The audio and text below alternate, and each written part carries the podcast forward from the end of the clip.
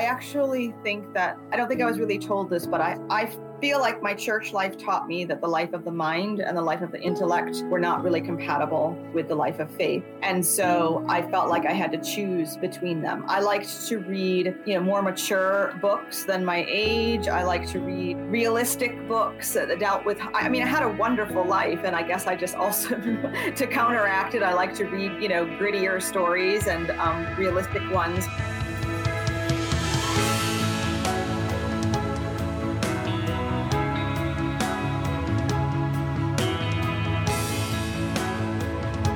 Everybody, welcome to another episode of the Pastor Theologian Show. Today, our guest is Karen Swallow Prior, who is a professor of English at Liberty University. Let's jump right into our conversation. Karen, delighted to have you on the show today. Thank you so much for being with us. Thank you for having me. Yeah, well, we're looking forward to talking with you about your book that has gotten a lot of, has made quite a splash, as I understand it. Um, and uh, you know reading blogs and and checking Twitter and all that. Those aren't always great judges, but it seems like on Reading Well has done has done very well as a book, uh, and and people are are responding very positively to it. Has that been your sense as well? It it is my sense. I think um, it, I've gotten great feedback from reviewers, but just everyday readers. Um, and you know the sales have been good, which is nice, just because that means that people want to read about reading and yes. read about books. So yeah, it's been uh, I've been very pleased with the results. That's great. That's great. Well, we're excited to talk about the book and also about uh, the implications and applications of it for pastoral ministry and church leadership. So we'll look forward to doing that. But um, thought we could spend the first part of this conversation uh, getting to know you a little bit better and your story uh, as a literary scholar and a professor and a th- kind of a public intellectual. Is it fair to call you a public intellectual? Oh, I, I can't be the judge of that. so, uh, tell us a little about kind of where you were born and, and reared, Karen. And uh, I think of the the the um, collection of essays by Marilynne Robinson that pops into my mm-hmm. mind. When mm-hmm. I was a child, I read books, and I and that's mm-hmm. my question: is when you were were a child, did you read books?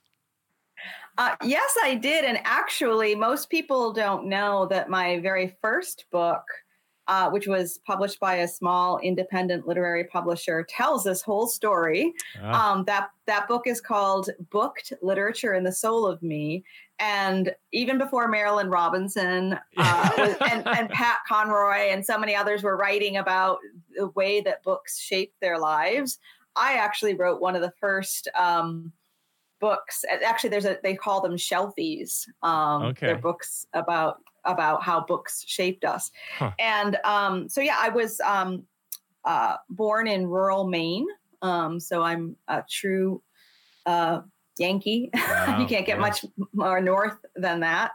Um, and, um, you know, my mother read to all of us when we were kids. And um, I guess I'm the one that it really stuck with. I, I was the proverbial child with her nose always in a book. Oh, is that right? Um, Oh, yes, always, always. I would get dragged to my older brother's sports games and um, take my book along. And my parents tell me I would, if it was baseball, I would lie on the grass and put the blanket over my head and just make my own little tent and oh, yeah. read the book. And I'd be reading Shakespeare on the high school bleachers while my brothers played basketball. Um, so, I just fell. So is that you're waiting reading. for you're waiting for your parents to come pick you all up from school, and you're stuck there while your brothers have basketball practice? So you sit there and read. No, is, these is were like the games. Oh, we the all, games themselves. I had yeah, the games. I had okay. to go. Yeah, until I was old enough to stay by myself. and, and so looking just, back, what, what, do you what do you make? Is that was that just the way your brain is wired, Karen, or was it the influence of your family? your parents, the modeling in the home, or was, did you have bookshelves full of books in your house? How, how did how did that come yeah. about? Uh, I mean, you know, you know, my, my mom read to us a lot and, uh, you know, but I, I just, I don't know. I just loved reading. Um, yeah. I, I think I am, um, a little bit more of an introvert. I'm kind of half and half, but, um, you know, we lived in the country. I preferred to be by myself and play yeah. by myself and loved animals. I felt, you know, my first love was like all the animal stories and, okay. um, and then later books about animals. And, um, I think it must just be the way that I was wired. Yeah. Um, yeah. yeah. And and was faith present in your home? Did you grow up in a Christian home or a, a, a committed faith based home of any kind? I did. My uh, my parents um, were Christians, um, and when I was, um, we originally I was originally baptized um, as an infant in the Methodist Church, um, but then when I was um, a few like five years old, I think my parents started going to an independent Baptist church, and so they became more you know more uh, committed and devout in their, their evangelical christian faith. Um, and so that's most of my growing up was in that kind of church.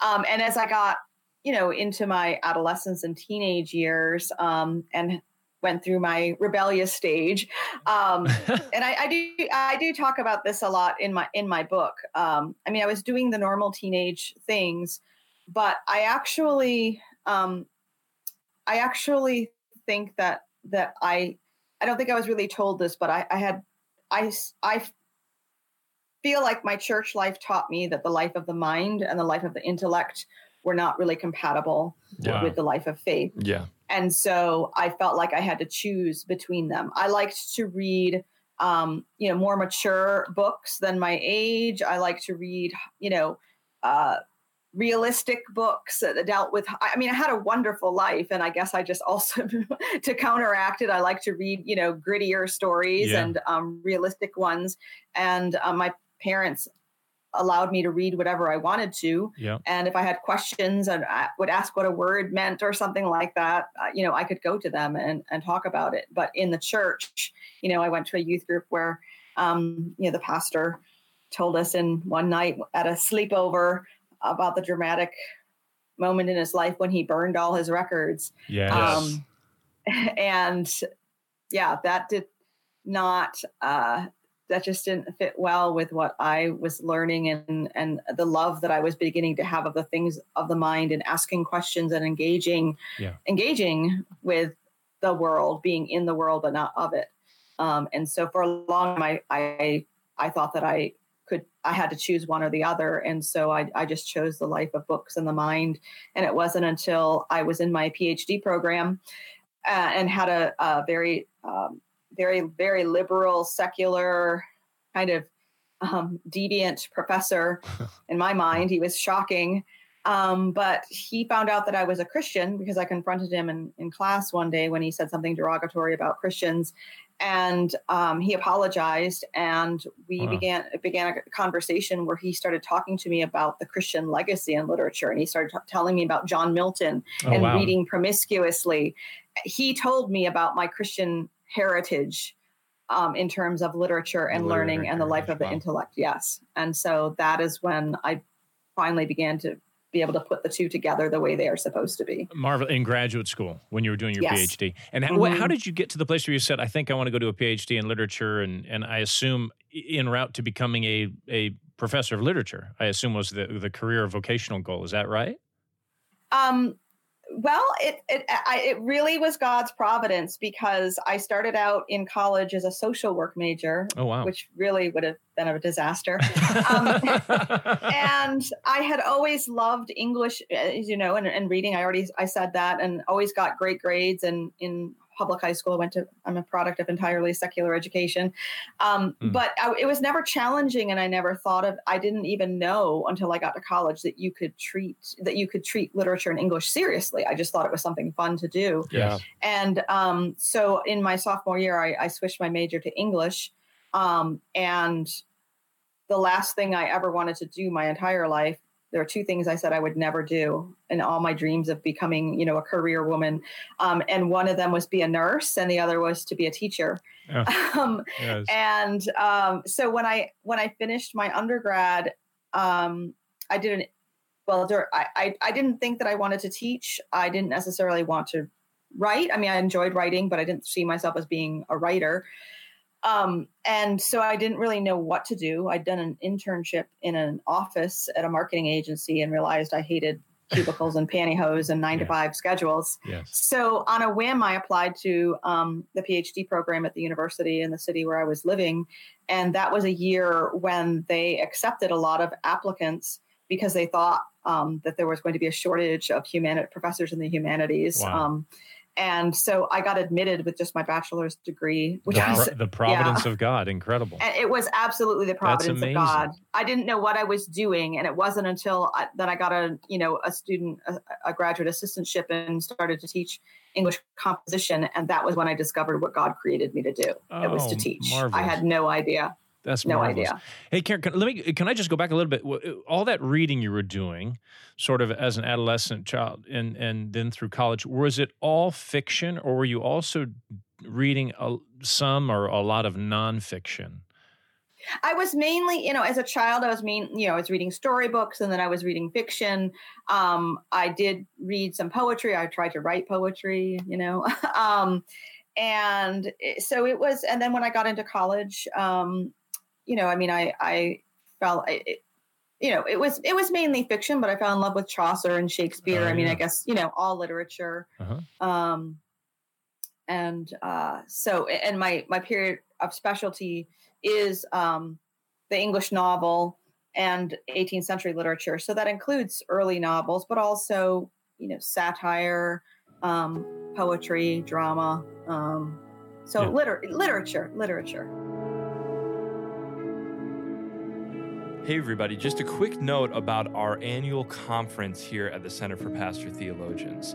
This year's topic is Techne, a Christian vision of technology, and we will be hosting this conference in Chicago on October 14th to 16th, 2019. We have a lot of great speakers lined up, including Andy Crouch, Pastor Charlie Dates, Karen Swallow Prior, and a great lineup of pastors, scholars, academic theologians, and sociologists, as well as tech experts. It's going to be a great set of conversations, and I encourage you to go to our conference website, cptconference.com, to learn more and to register. Let's get right back into our conversation with Karen Swallow Prior okay. I, I, part of the reason why I ask is I have spent so much time reading nonfiction and and comparatively very little time reading fiction. And I probably shouldn't. This sounds like I'm confessing this to you.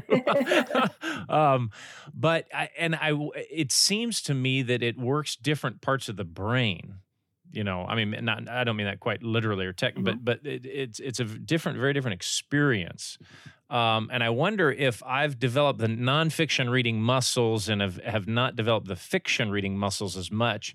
You you might think reading a book is reading a book is reading a book, but that doesn't seem to actually be the case. Is that, do you think that's right? Well, I think um, so. The, there are some categories here that would make an interesting Venn diagram, yes. right? So I think a lot of people that I talk to, especially pastors and theologians.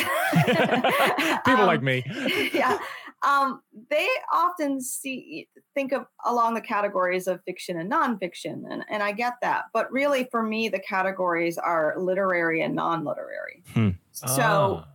so you know, an essay, a, a finely written essay like one by you know Samuel Johnson, or you know, or you know, there could be or Pascal or or Whoever, something yeah, like that. Yeah, yeah, or yeah, li- yeah. It's about literary language versus non-literary language. So, huh. um, so literary, you can read an essay or a work of nonfiction that uses language artfully. Now, obviously, nonfiction is not going to use it as artistically as fiction just because of the nature of it. Yeah. But um, to me, the difference has to do with the way that you treat language. Do, are you treating language in just kind of a utilitarian, flat way to get the information across as like an accounting textbook is just using yes. it kind of for its right. utilitarian function. There's no adorning the language, right. you know, with right. any aesthetic sort of oomph or whatever. It's just trying to get the job done.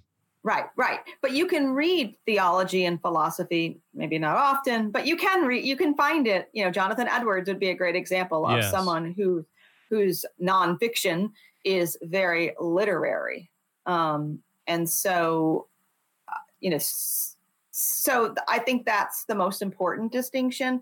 But yes, I do think to your original point, I do think that there is something and I'll, you know, I can, there's more I can say about it, but I'll stop for a second. But, but fiction does do something and does exercise different kinds of, of muscles in the brain and the imagination and our empathetic powers that yes. um, nonfiction doesn't do mainly the ima- imagination empathetic powers is that why i mean would you say it's it's harder to read fiction literary fiction that's rich and sophisticated that's a harder thing to do because it as it were it demands more of the person yes and so again between you know nonfiction and fiction yes but also so many people, you know, because I write about novels and classic literature, they'll often talk about fiction, but it's not like I'm not writing or talking about non-literary fiction. Yes. Um, so if if and there's nothing wrong with reading non-literary fiction, you know. So I I mean I listen um, you know, when I'm running, I'm I'm starting to learn to listen to books because that's a skill I I don't have haven't developed a lot yet. But so I listen to books, but they they primarily have to be entertaining books like Stephen King or yeah. you know now I'm reading uh, listening to Pat Conroy, who's a pretty good writer, but um, or a suspense novel, a mystery. It makes me run faster. Um, but those are those are I wish, um, but that that's entertainment. So a lot of the beach reads that you might read or mystery novels yep. are are, are like watching a watching a drama or a sitcom on television. They're entertainment, but they don't they don't work the same way that literary fiction does. Literary fiction really requires a lot more of us. It's not just about finding out what happens. There's a lot more that happens in the way that the language is used. But in your judge in your judgment, there's no there's no line that demarcates the literary and the non-literary. Is that right, Karen? There it is a bit of a spectrum. So so some might right. could some argue that that Stephen King yes. at his best is is yes. literary. Is that yes, fair? and I, I, I, would I would say that he does sometimes reach that. Um, so yes, it is a spectrum. Um, I mean, there are there are works that clearly are literary and works that are clearly not literary, yes. and but there is a lot of gray in between, and those are the kinds of things that um, that you know literary critics like to argue about. And I actually teach a class in um, uh, poetics, which is literary aesthetics, um, a graduate course, and and at the at the end of the semester they actually have to answer I mean, their final paper is basically answering what makes good literature good. Yes. Um, and yeah. they take, you know, I mean, that's it's a it's a really hard question. And it's a fascinating distinction, literary and non-literary, and then applying that to nonfiction.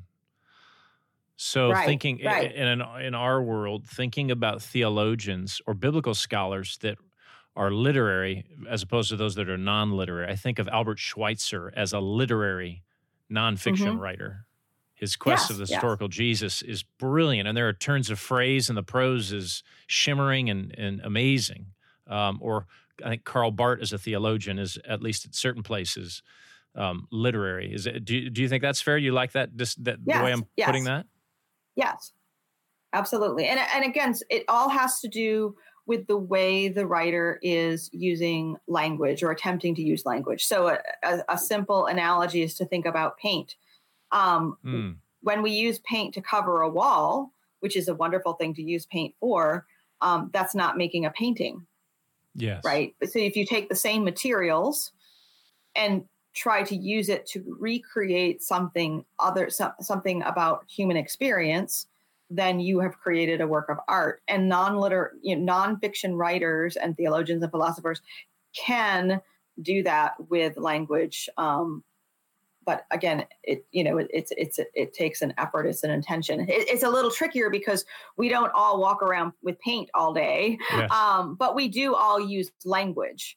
So it, it it just because we are, you know, language creatures and we use language in the simplest things that we do, um, it gets harder and harder to see that line between an artistic use of language and just sort of the you know functional or utilitarian use of language that go you know that is part of what it means to be a human. That's really that's really helpful.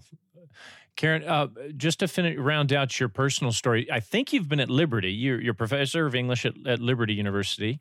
Yes. I, I, think you've been there your whole career. Is that right? Or nearly your whole that's, career? That's correct. When I finished my PhD and went on the job market and applied a few different places, um, I got the job at Liberty, and that was 20 years ago. I'm starting my 21st year wow. right now. Wow, Amazing. and how has that been? Get, d- describe that. Tell us how that's been. I mean, it's it's so it's so different now. I mean, of course, it has changed a ton, hasn't changed it, a over lot. the years? Yes, a ton. um, I mean, even when when I came, it had already changed a lot. Um, you know, some of the differences are that when I came, there were four thousand four hundred undergraduate residential students, and now there are sixteen thousand. yeah. Um, and you know, when I came, the uh, guys had to wear a shirt and tie to class, and the girls had to wear a dress or a skirt. okay. Oh, wow. um, and I got stopped for dress code violations three times. Um, As a as a faculty member. as a, yeah, they thought I was a student. but I just, I just, they just get the, the RAs. They just gave me warnings, and I just went along with it. So. You wiped your brow. Phew, I survived. I escaped. but um, so it, so it's just gotten much bigger. Um, it's more its identity is more broadly evangelical as opposed to like independent fundamentalist Baptist. Yes. Um, and uh, you know, of course, building. I mean, it was the ugliest place I ever. And and I've been out there a couple of times, Karen. I, you know, as you know, I've been out there a couple of times, and it every time I go out there, there's just- there's another fourteen or fifteen buildings that have been built. Yes, and they're just beautiful now. It they, is you know, they really we they have matured to a level of of care about aesthetics and um, beauty that I just never expected of Baptists. And so, how yeah, so how how has that gone though as a as a literary scholar who prioritizes the use of language and as you were talking about earlier is very intellectually curious and open to all kinds of ideas and the breadth of human experience and even talking about reading things that are gritty and all of this kind of stuff. How did that go maybe particularly in your early years in a Mhm. school that leans a little bit more sort of independent fundamentalist direction? Uh, how, Right. Were there some tensions there for you, or how did you navigate your your role and vocation and vision of, of the intellectual life in that Right. setting? Well, when I first, you know, again, I, I was a product of entirely secular education myself. And I had to kind of, in those last years of finishing up my um, PhD, and I, for myself, I was actually, I mean, okay, now I'm going to take a long time to answer. So I was Yeah. taking, I was auditing, I was actually done with my coursework, but I was auditing with one of my favorite professors a class on writing reviews. And we were reading popular we, we were talking about some of the things we've been talking about we were reading oprah book club picks and watching movies and writing reviews about them and um, we got to a point where the students were starting to say that you couldn't really make a judgment about the quality or the goodness of a work Kind of aesthetic relativists, yes and i knew which you don't that- accept. You don't buy this. which I, I don't but i had never faced this question before wow. Yes. And so this is, you know, this is over 20 years ago. And so I knew they were wrong, but I didn't know how to, I didn't know how to, um, to, to Kinda say that they it. were wrong. I didn't know how, right.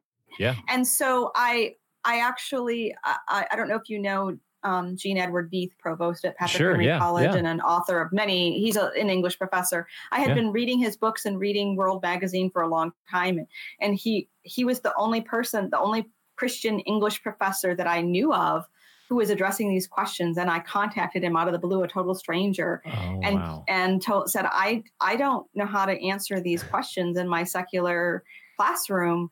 And he helped me. He That's gave me things to read, and so I took them back. And that's when my um, when I began to carve out this newer specialty that I have in aesthetics, literary aesthetics from a Christian worldview Yes. um anyway and so when i went to liberty i you know for myself i had had to kind of go through this sort of basic boot camp about why we read literature and so i developed this lecture that i always started my english classes out You're with kind of bibli- apologetic, as it were. yes yeah the, the biblical basis for the study of literature Brilliant. and i You're sounding like Lee Ryken li- now, right? Yeah. This is the And kind of things that uh, you you hear at Wheaton.